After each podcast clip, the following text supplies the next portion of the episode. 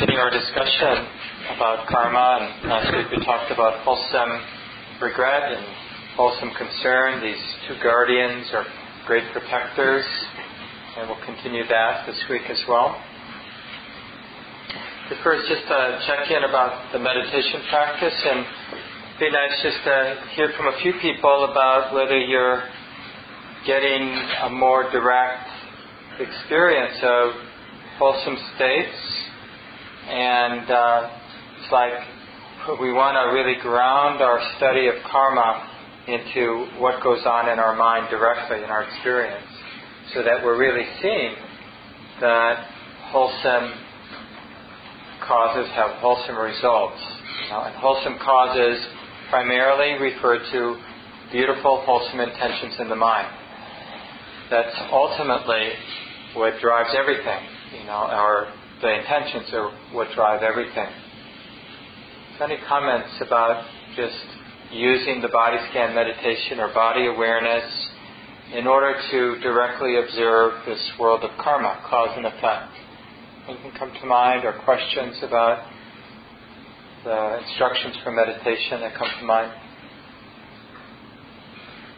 Yeah. Uh, I'm Jeannie. Jeannie. Um, one of the things that I noticed is um, during the meditation when I start to, you know, when my mind starts to kind of spin off into thoughts or whatever, and I find myself getting, you know, very kind of tight and um, constricted, and then when T- tight and constricted because you're thinking or because you're trying to stop yourself from thinking? Well, I think uh, probably a little both. I think uh-huh. first I, I start to I start to think and not really be aware that I'm I'm doing it, and then all of a sudden it's like whatever sometimes whatever the thoughts are, um, different thoughts affect me differently, and I might start to get feel kind of constricted, and then I become aware of it. Um, then I'm able to let that go and let it pass. And what I've noticed is that all of a sudden I just kind of feel like my body's just getting like really light and really large. Mm-hmm. Just like everything is letting go and I'm just sort of expanding. Yeah, when the concentration deepens, um, one of the effects is that the normal perception of the body changes because so much of our what we call the normal experience of the body is more about our perception. Like we think it's this way and so in a way the body then begins to feel we, the way we expect it to feel. And when the mind is in a more honest clear non-projecting not so affected by its projections or its perceptions then the experience of the body can be very different, and it can uh, feel like there's nothing there at all, or it can feel very light. People think they're levitating, things like that. And whether one's levitating or not, the fact is that someone's just experiencing the body free from conceptual overlay of the body. And uh, there's a lot of freedom, a lot of joy arises, rapture arises when the mind begins to experience the moment freer and freer from its conceptual projections. We don't realize, this is the amazing thing, we just don't realize how oppressive it is to be living our lives uh, under the strong influences, uh, influence of our concepts, our thoughts about things, our story.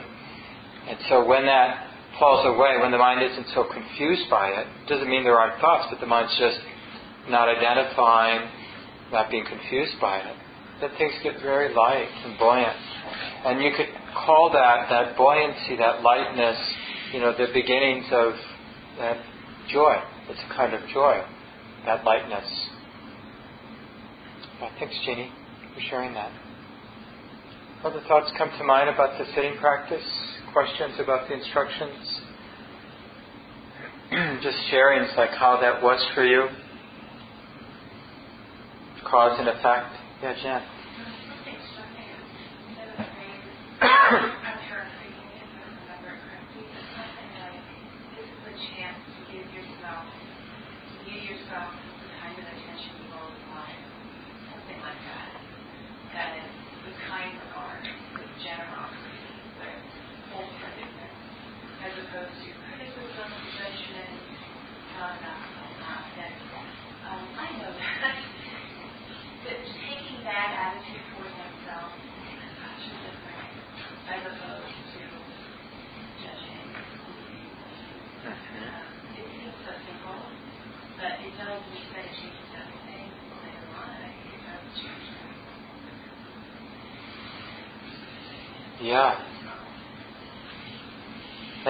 mean, I know it's simplistic to say it the way you said it and the way I'm about to say it, but it's really true. You know, we've been looking for love in all the wrong places, as that song goes.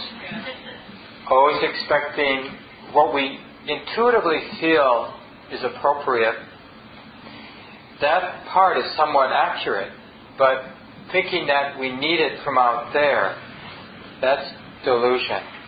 Because first and foremost, there's nothing in the way of us delivering what we really want. We can deliver the kindness, the attention, the respect right now. And it does make a difference. Anything else before we move on? Yeah, Nora. Maybe a little louder, Nora.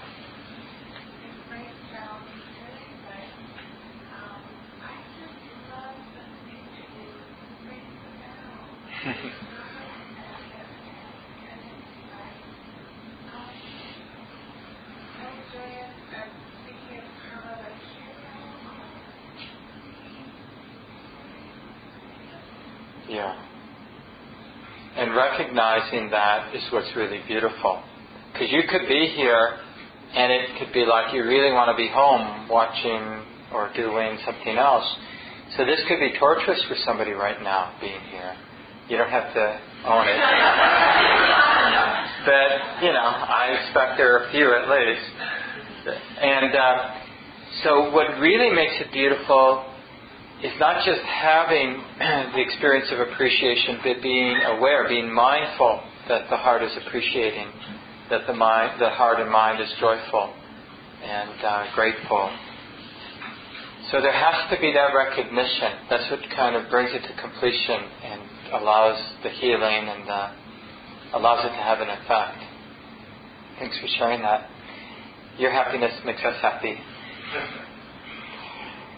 Any time for one more comment before we move on? Anything else? Yeah, Robert.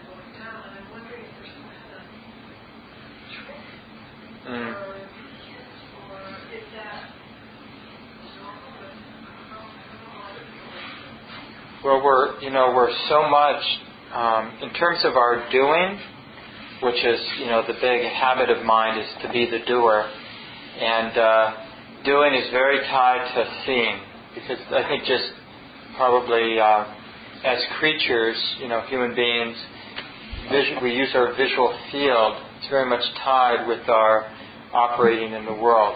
And so even when we're not actually looking, we're still using the visual field. We use it with thinking. And so it is, I don't find it easy for that to stop.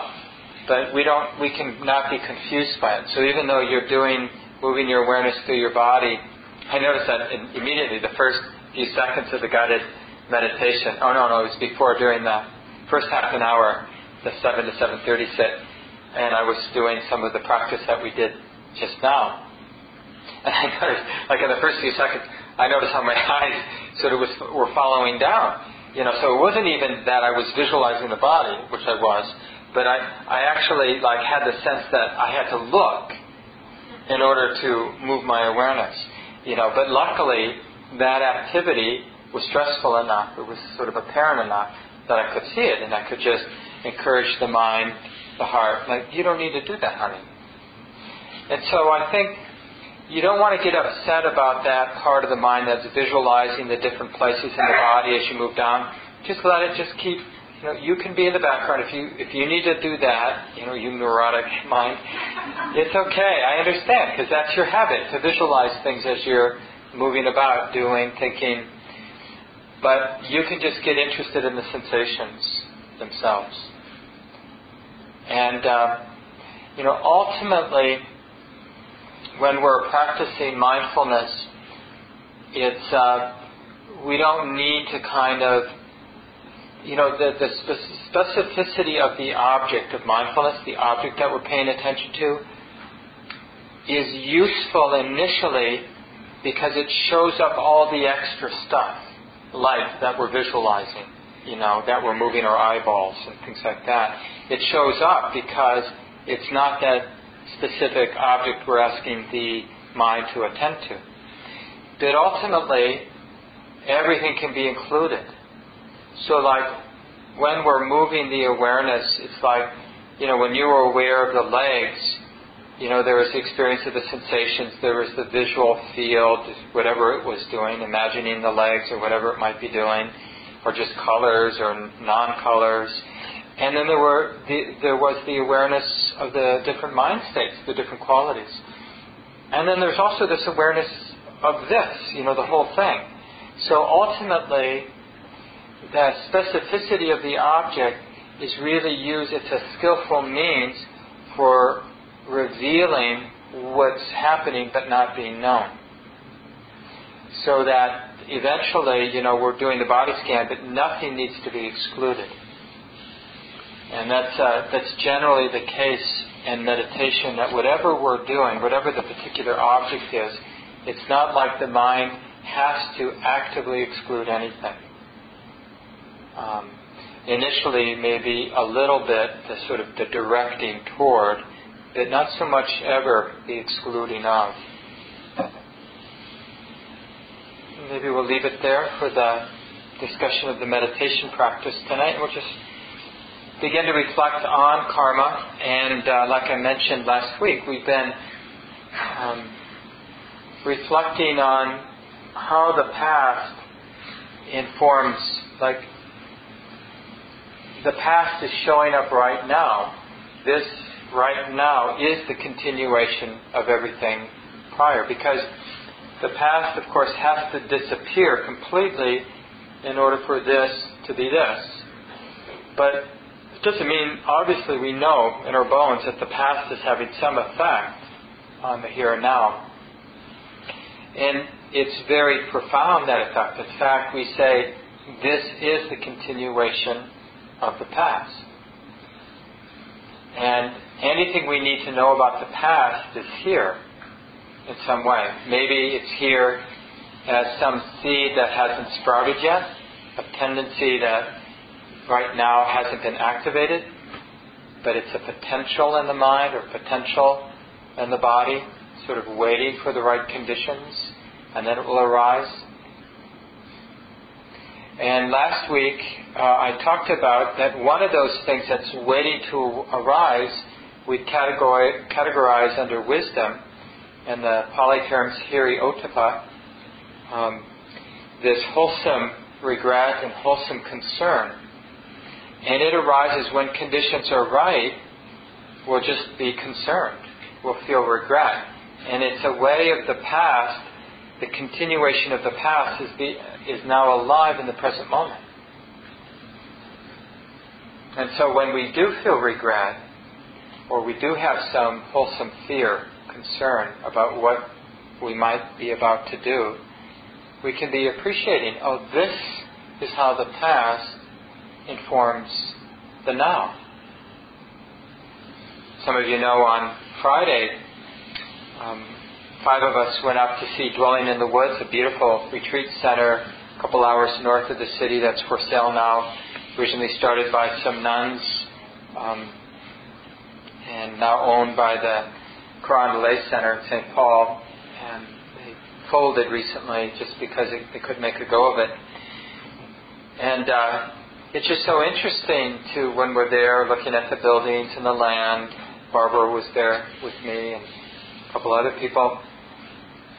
And it's just so interesting to see so many different things arising in my mind and uh, and just to notice like uh, wholesome fear, wholesome regret, and it's like how the different you know experiences from the past come alive in that moment. And this happen this is happening to us all the time.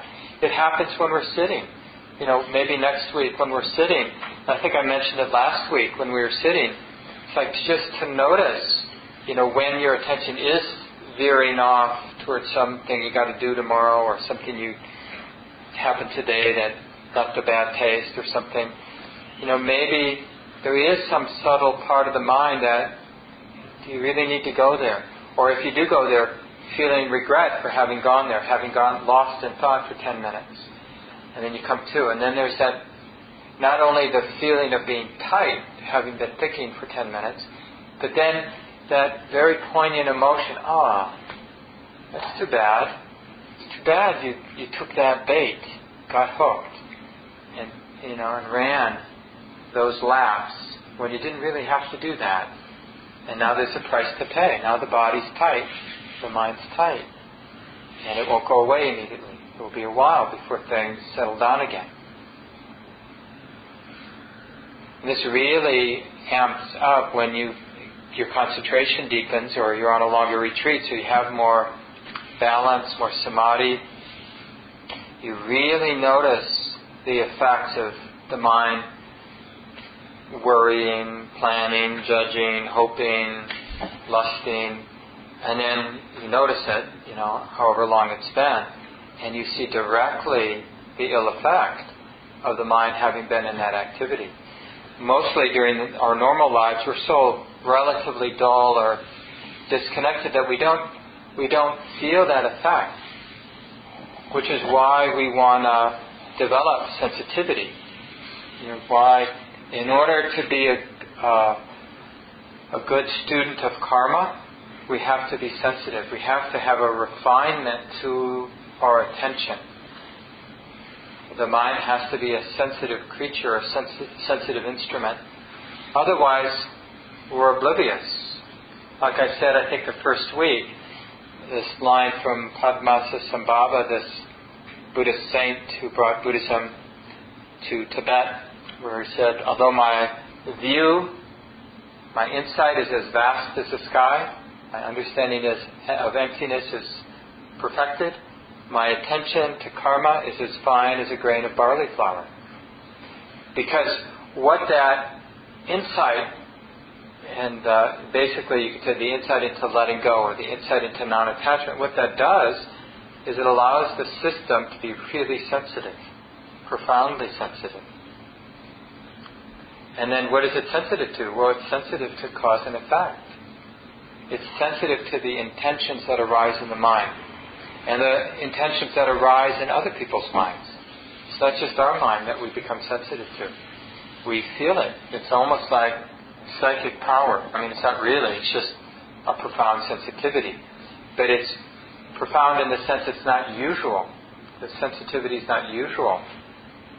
And we really tune into the beautiful and not so beautiful qualities in our own heart and mind and in the hearts and minds around us.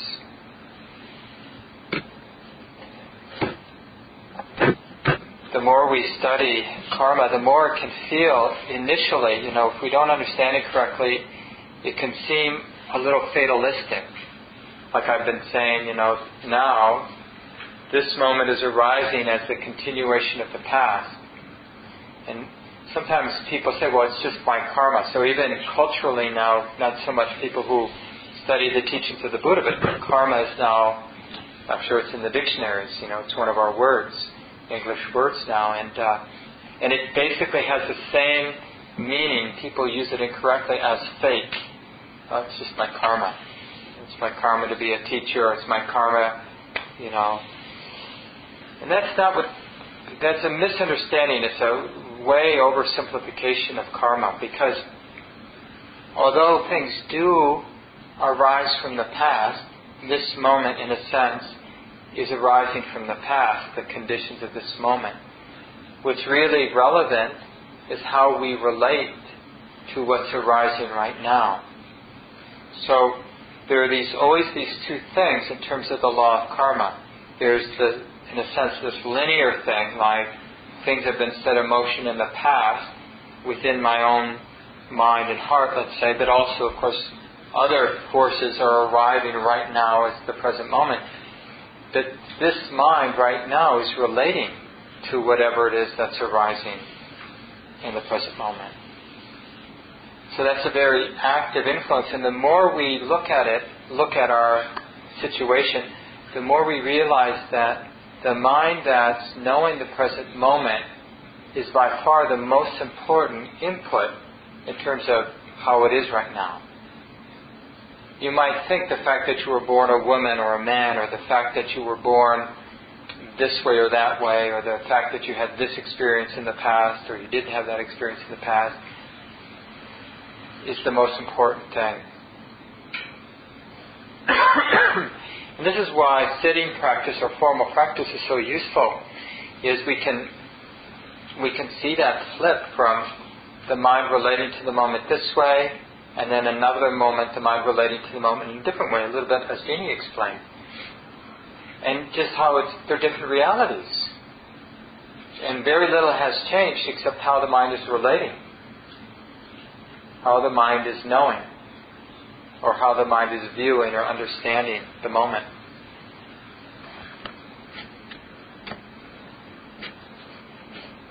This is from um, Ajahn uh, Thanissaro. He says, For most people, karma functions like fate, bad fate at that. An inexplicable, unchangeable force coming out of the past for which we are somehow vaguely responsible and powerless to fight.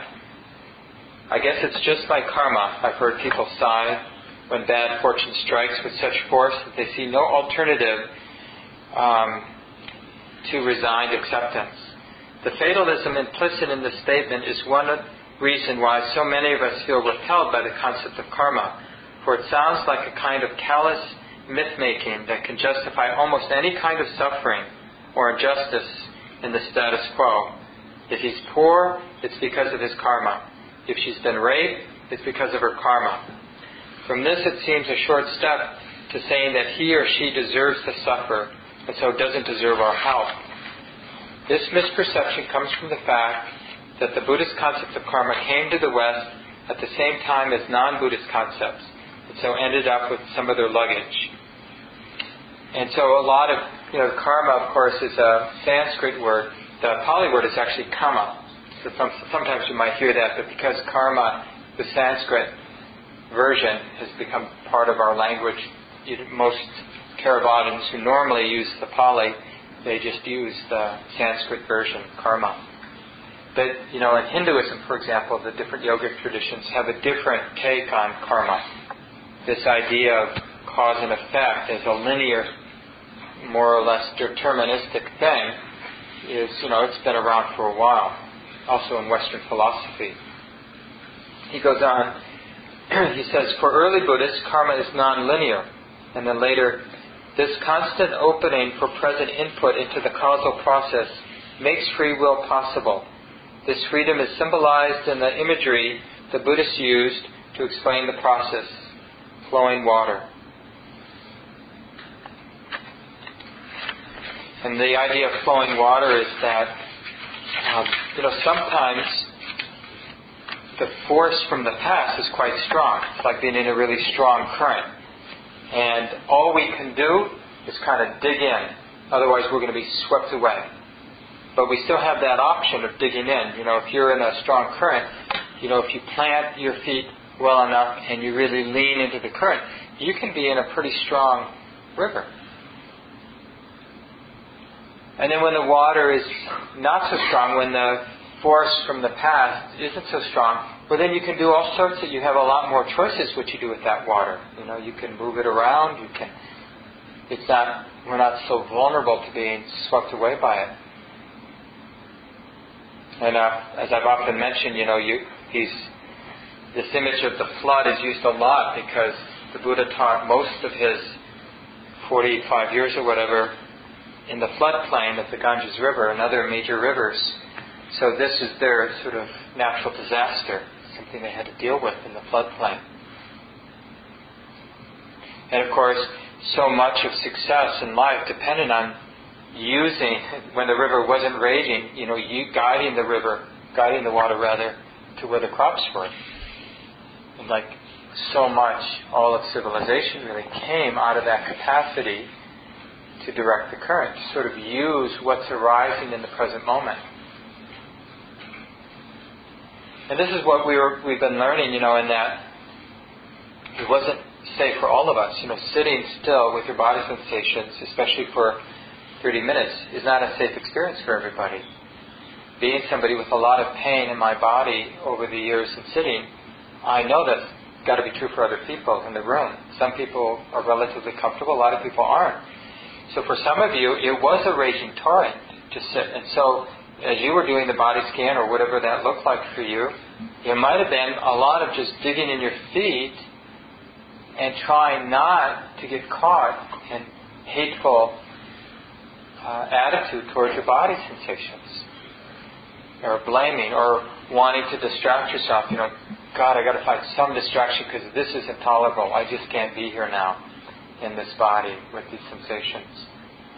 But other people who had more of a calm state, you were able to probably do all kinds of wonderful things with these sensations of the body. You know, you probably could create really beautiful qualities of inner joy, inner bliss, calm, steadiness, stillness, really expanded, buoyant states of mind because the conditions were different. But those of you who had to dig in your feet, you know, and that was your way of being skillful, not to give in to hate, you know, hating the sensations of the body. Who's to say you didn't generate more positive causes, consequences than those who had blissful states, right? We often equate a good sit with how pleasant it was. But if you want to evaluate your sit, it's how effectively have we uh, weakened the unwholesome tendencies of mind and strengthened the wholesome. So a lot of times when things are really easy, it's easy to space out. It's easy to take things for granted. We're not actually changing the conditioning of the mind very much.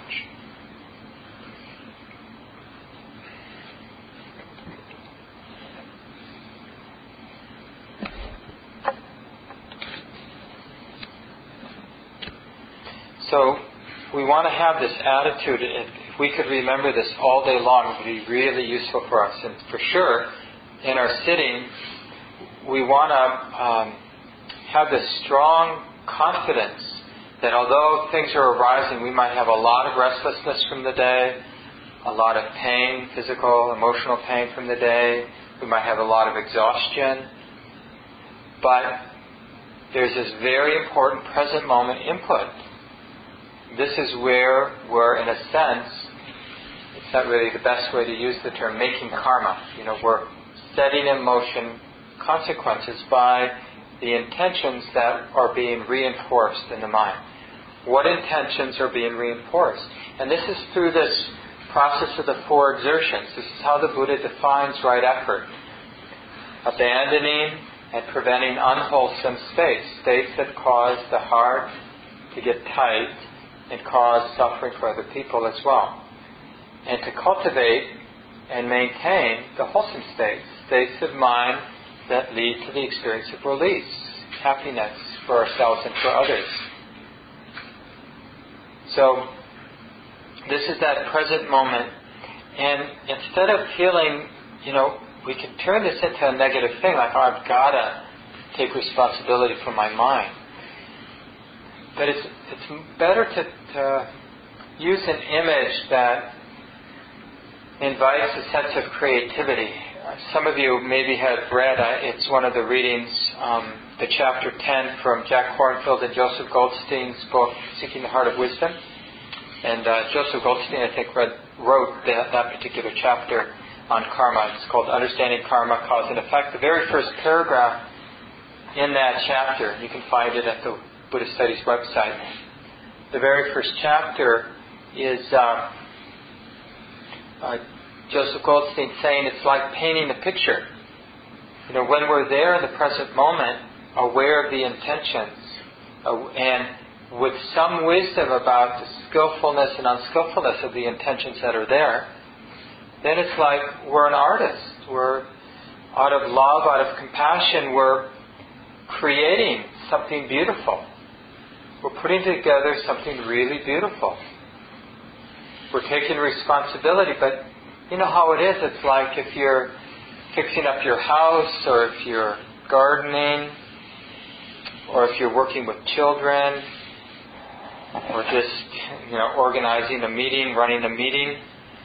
You know, there's this creative process where we're this. It can be really joyful. This uh, working with all the different forces that are present, kind of doing something that will make it more harmonious, more beautiful, more useful, more functional. And that's the same thing with like when we're working with our mind.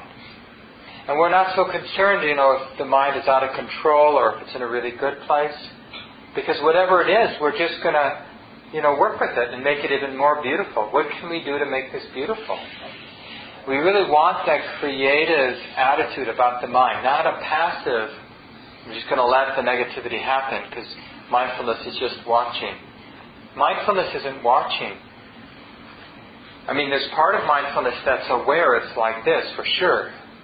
But that awareness is allowing for skillful participation. The point of that clear recognition that it's like this is to unleash this creativity this wisdom initially we have to sort of do.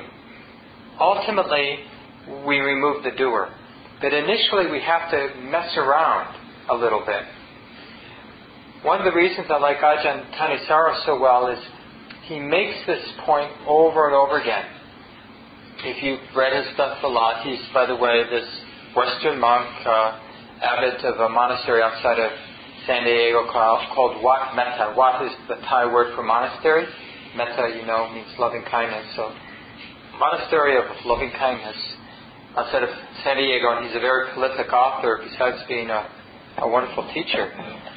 And so, in his writings and his talks, he really encourages this active role in the meditation where you're experimenting.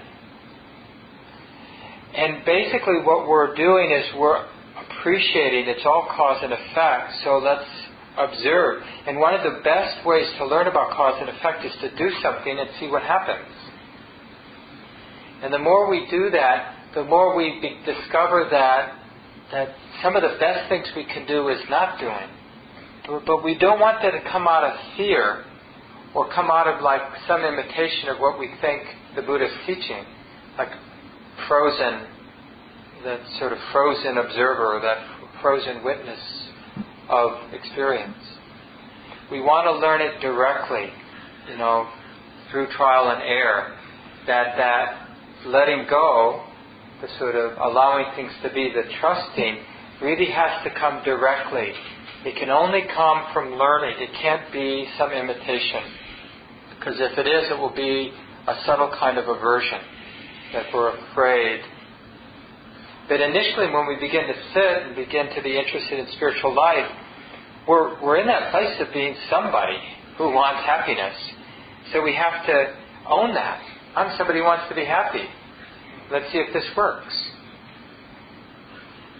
I've noticed over the years of my practice, I've often caught myself erring on the side of passivity in my meditation practice and not being willing to experiment, to sort of be interested in what might be the causes for happiness. How, what might the mind do now? What could the heart do now that would support wholesome states?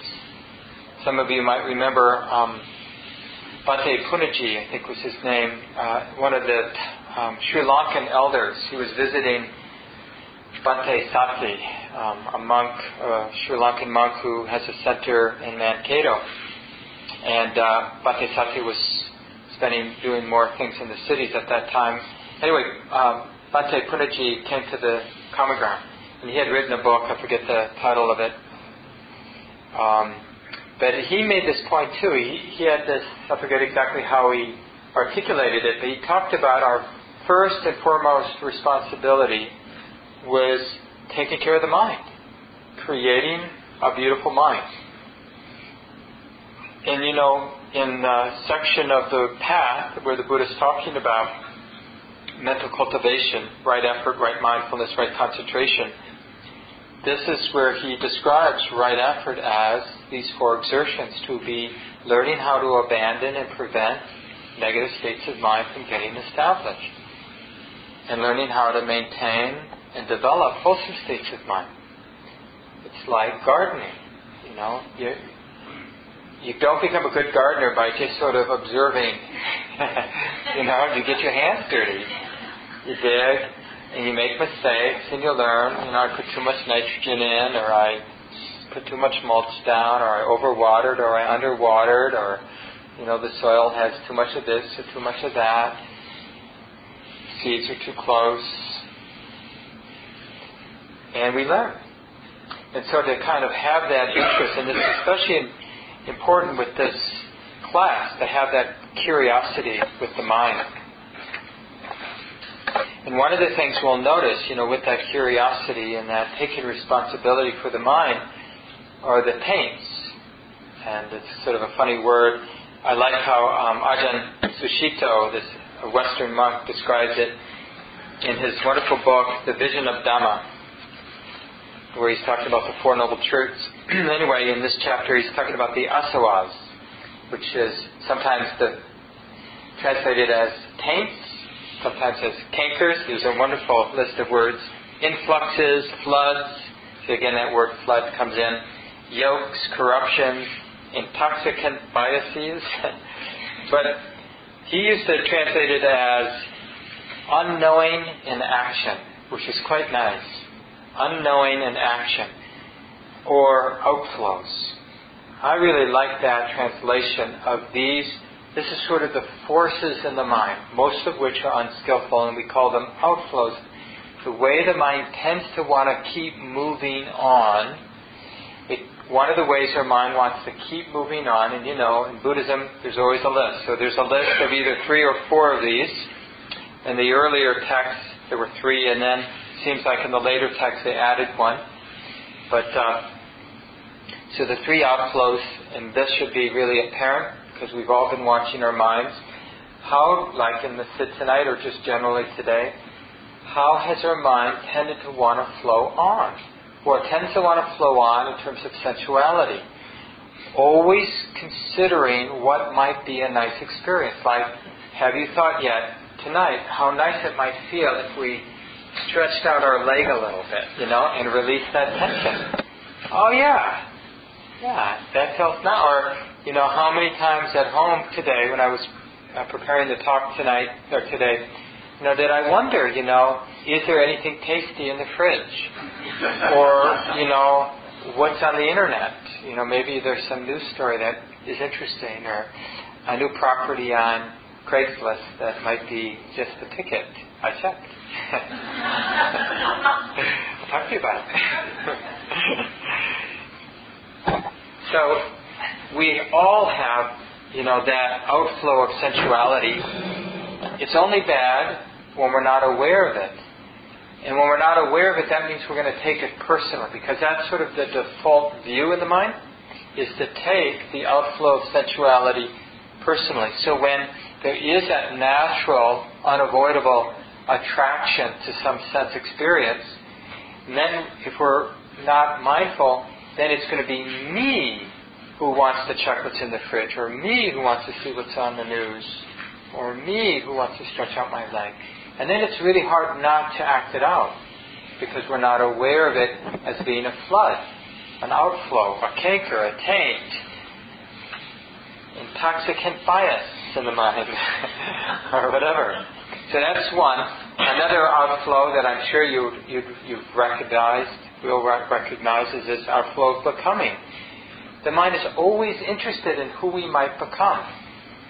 I might become a famous teacher or I might become a bum, you know, or You know, all these things that we can become in little ways and big ways. So not just like far out into the future, but I can become the person, and it's often related to sex experience or sexuality. You know, the person who finishes his talk and gets to go home. So when I'm imagining it in terms of being somebody that's not this body, then that's becoming, that, that outflow of becoming, imagining who will be, what will be later. That's a tendency in our mind to outflow, to flow in that way. There's the outflow of ignorance, and he defines this as the inability to develop a mature response to dukkha. Right? So it's a mature response to dukkha is to recognize it's like this. So the outflow of ignorance is an unwillingness to look at it clearly.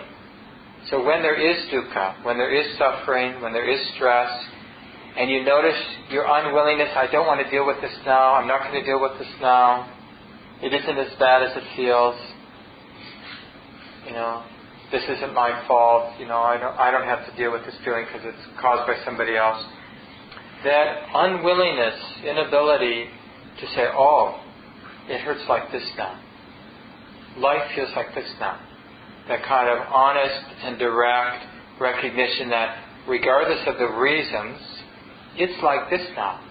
The heart is squeezed, is hurting, and it's like this now. So non-denial, non-reactivity, all the patterns of distraction and denial and reactivity are part of this outflow of ignorance. So this is what we see. And then the fourth outflow that was added evidently is the outflow of wrong view. And in a sense, all three of these happen because of wrong view. You know, it's wrong view that set them in motion. When we have the outflow of sensuality, and we're not mindful and we take it personally, then we're reinforcing, we're increasing the momentum of that flow. Ha- in the future, it's going to have more of a tendency to flow. We're going to be more interested in possible sense experiences that will be pleasant, more interested in thinking about them. There will be a stronger tendency in the mind. So this is what we notice. You know, this is that this is what we have to take responsibility for.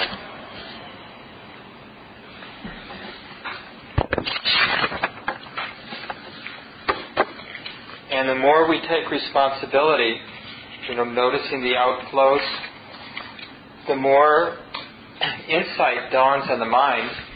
And initially, the insight, you know, the, the first insight is just this uh, the way it's described often, the first real grounding in wisdom in terms of how the Buddha taught is this awareness of how fear, concern, and shame or regret, how they can operate and inform our lives.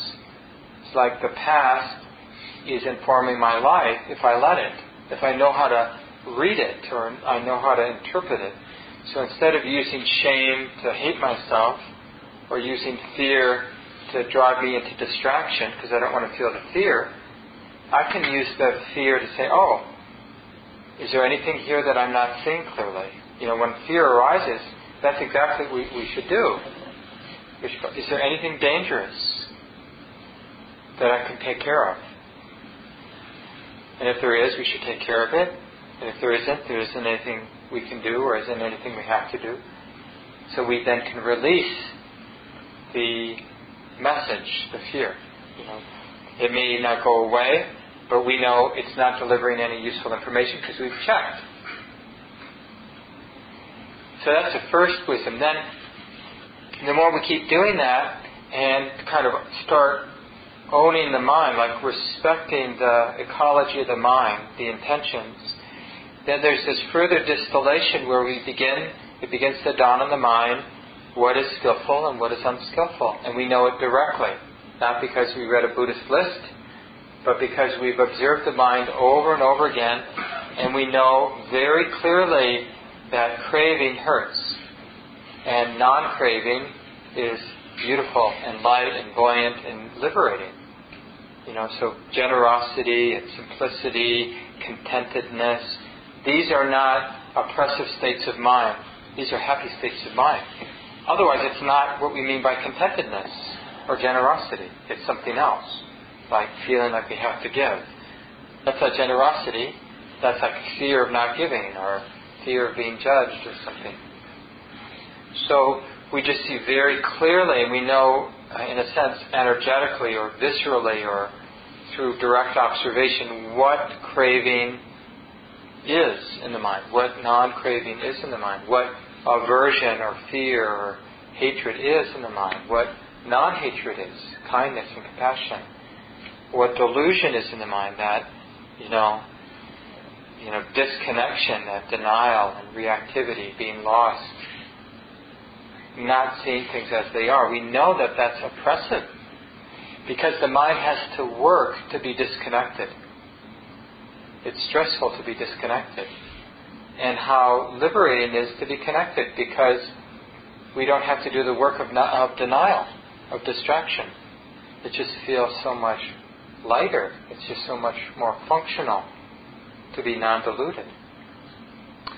So this can be our work for the next couple of weeks as we continue our study is to really look at wholesome and unwholesome in terms of these three wholesome roots and three unwholesome roots.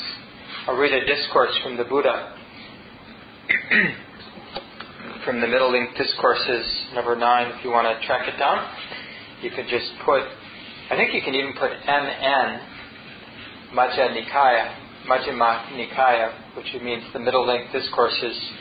Uh, so, but if you put capital M, capital N, number nine, I think you will get this. Um, but anyway, here's what the Buddha said. When a noble disciple understands the unwholesome and the root of the unwholesome, the wholesome and the root of the wholesome, in that way she is one of right view, whose view is straight, who has perfect confidence in the Dhamma, the way things are, and has arrived at, its, at this true Dhamma. And what is unwholesome? Killing living beings is unwholesome. Taking what is not given is unwholesome. Misconduct in sensual pleasures is unwholesome. False speech is unwholesome. Malicious speech is unwholesome. Harsh speech is unwholesome. Gossip or idle speech is unwholesome. Covetousness is unwholesome. Ill will is unwholesome. Wrong view is unwholesome. And what is the root of unwholesomeness? Greed is the root of unwholesomeness. Hate is the root of unwholesomeness. Delusion is the root of unwholesomeness, of the unwholesomeness. And what is wholesome? Abstention from killing living beings is wholesome. Abstention from taking what is not given is wholesome. Abstention from misconduct and sensual pleasures is wholesome. Abstention from false speech is wholesome. Abstention from malicious speech is wholesome. Abstention from harsh speech is wholesome. Abstention from gossip is wholesome. Uncovetousness is wholesome. Non ill will is wholesome. Right view is wholesome. Now, doesn't that sound oppressive? You know, that, but we could, we would put this, you know, the way we live our life, you know, we think, you know, getting money is wholesome. Having nice clothes is wholesome you know, having a good meal is wholesome. You know, in the sense of leading happiness.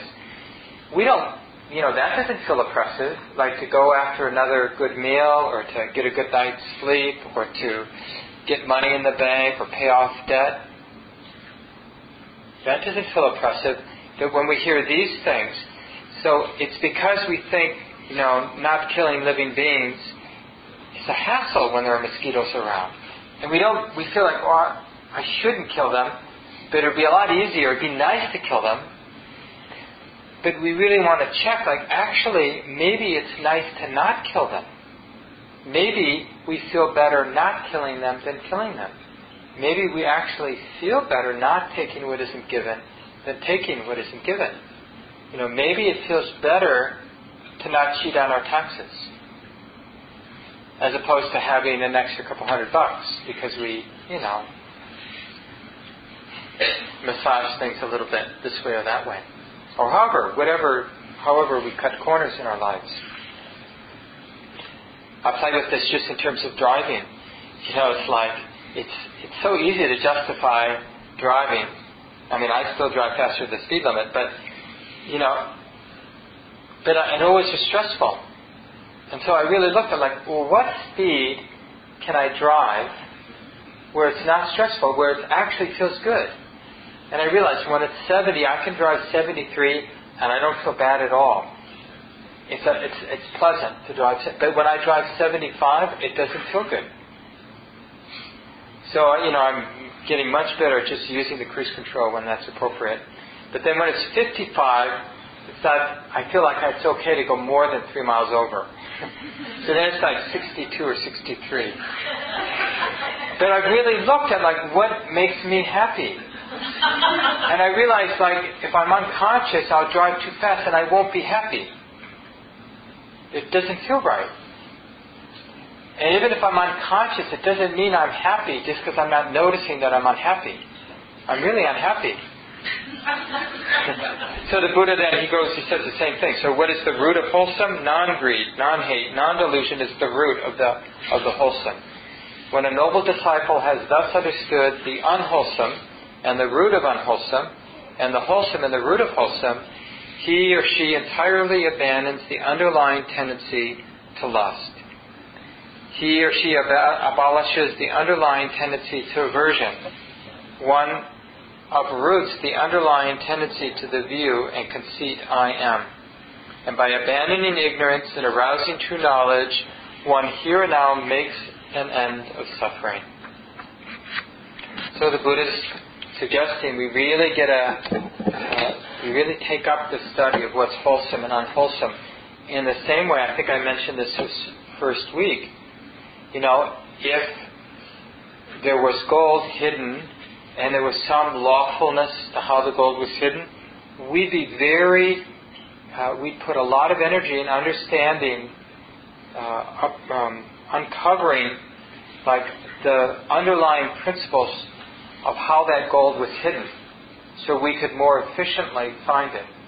You know, just like a geologist, they begin to understand, you know, certain conditions, where you find gold, where you don't find gold, and when you do find gold, you know, where to look and how to. So we want to have that same attitude about happiness and unhappiness. If there are, in fact, like let's say the Buddhist just happens to be right, and there really are these unwholesome roots that always lead to unhappiness. When they're active in the mind, not only is it stressful right then, when greed is there, it's stressful right then. But it's setting in motion unhappiness for ourselves and others. Ourselves and others. And when there's a wholesome root present, it feels good right then and there. It's alleviating stress right then and there. And it's setting in motion happiness for ourselves and others. Well, we'd be very interested. Because why bother with all this other stuff? Why not go for uh, of happiness that will work no matter the superficial conditions of our lives, the circumstances of our lives.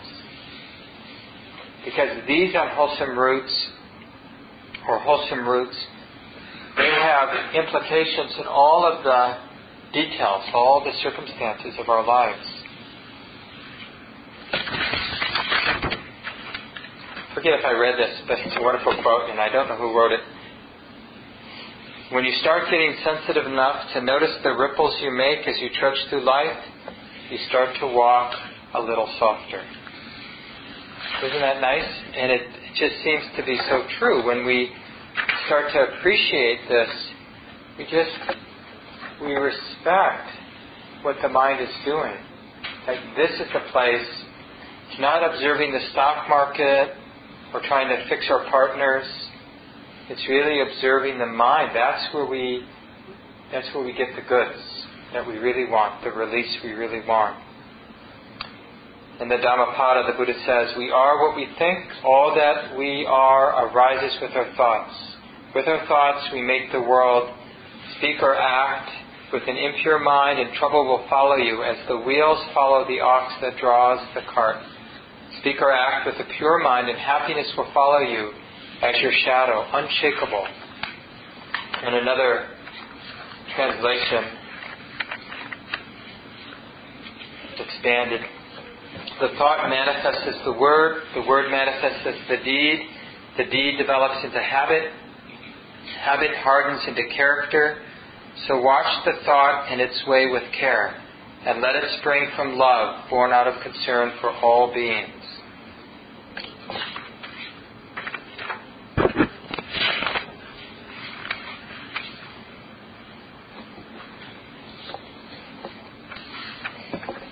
And even though initially, you know, it might uh, it might seem like a burden to have to pay attention in this way, um, it's like we're willing to put aside sort of a short-term pleasant experience.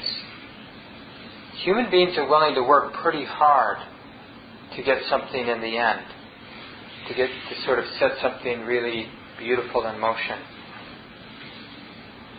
The trouble is we don't think there's anything we can set in motion that's of real value, so we're willing to take momentary sense pleasures. You know, when you think about how many people eat in ways that are unhealthy, and that's exactly what we're doing. You know, when we overeat or we eat the wrong kinds of food, it's like there's a momentary, whatever that momentary pleasure is, and it trumps the longer term effects of doing whatever we're doing. And this is true with the consumption of media. This is true with our habits of talking with each other, you know, what kind of conversations we have. There's a momentary something we're getting, and we don't care about the deeper thing that's being reinforced or set in motion because we are deluded. We don't think it matters what's being set in motion. And what mindfulness does you know, mindfulness isn't just an awareness of the here and now. That wouldn't be that useful. What mindfulness reveals is Dhamma, the way it is. So mindfulness is revealing the underlying uh, structure, the process nature of this. It's not like a snapshot, you know, we have a Polaroid and we get a snapshot. It's more like it's more like that, you know, now is a dynamic process. So when you take a snapshot, a snapshot of this Dhamma, you're not getting a frozen thing. If you're really opening to this, you're really understanding the process of this. You're understanding how this is coming to be. You're understanding karma, cause and effect. So once we understand that, then we have a whole different approach to life. This is why there's such a big deal in Buddhism around samsara and this idea of past lives and future lives. It's not even about whether you need about believing in past and future lives. it's about this principle of cause and effect and really owning it. That so that we're in it for the long haul. We're living for the long haul, not for this superficial, temporary experience that can be had right now. But we're sensitive enough to realize what really matters. What really matters are the wholesome roots and the abandoning of the unwholesome roots. That really matters in terms of the happiness now, but it matters in terms of the happiness later as well. And we keep missing this. Not because we're stupid, but because we're not sensitive enough. We're not paying close enough attention what human beings do makes perfect sense from how human beings are perceiving. When human beings, beings perceive in this way, they act in this way. When we perceive, when we're mindful and uh, sensitive, we act in different ways. Nobody is mean and mindful. It doesn't, when you're mindful, it doesn't make sense to be mean. And if you are mean when you're mindful, it's you see how unskillful it is, and you just didn't have enough mindfulness to break the cycle. But you saw it, and you saw that it didn't work, so you learned your lesson. Nobody is deeply mindful and unskillful. They just don't go together. Unskillful in the sense of causing themselves or other suffering. It's like the Buddha says, you know, arahats, fully awakened beings, don't have any unwholesome roots operating in their mind. Or if they're there, they're not confused by them, they're not acting on them. By definition, that's the definition of an arhat, of a fully awakened person, is they're no longer under the influence of the unwholesome roots. Greed isn't affecting their actions, their thoughts, their words. Aversion isn't affecting it. Delusion isn't affecting it. So we'll leave it here. Next week we'll have small groups. One of the nice things to share in the small groups next week would be your experience of the wholesome and unwholesome roots, and especially this deepening interest or respect for this study. Like uh, we could all have T-shirts, you know. I'm a grateful student of karma, of cause and effect. You know, karma is my teacher, my guru that I prostrate to. You know, like I respect the truth of cause and effect. I give my life to that. And I'll learn whatever it has to teach me. Let's just take a few seconds and let go of the words. Take a breath or two together.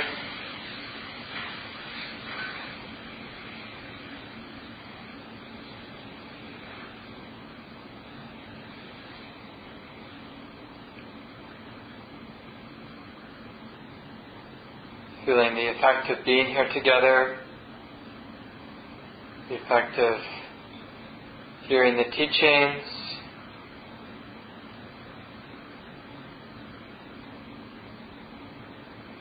recognizing any wholesome intentions in the mind, and you can water them by recognizing them, recognizing them as wholesome.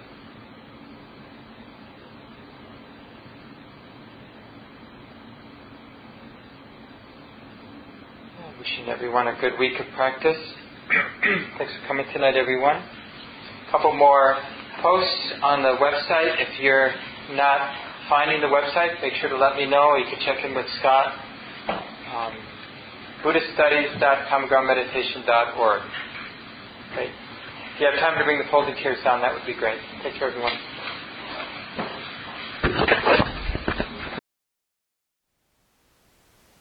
Thank you for listening. To learn how you can support the teachers and Dharma Seed, please visit dharmaseed.org slash donate.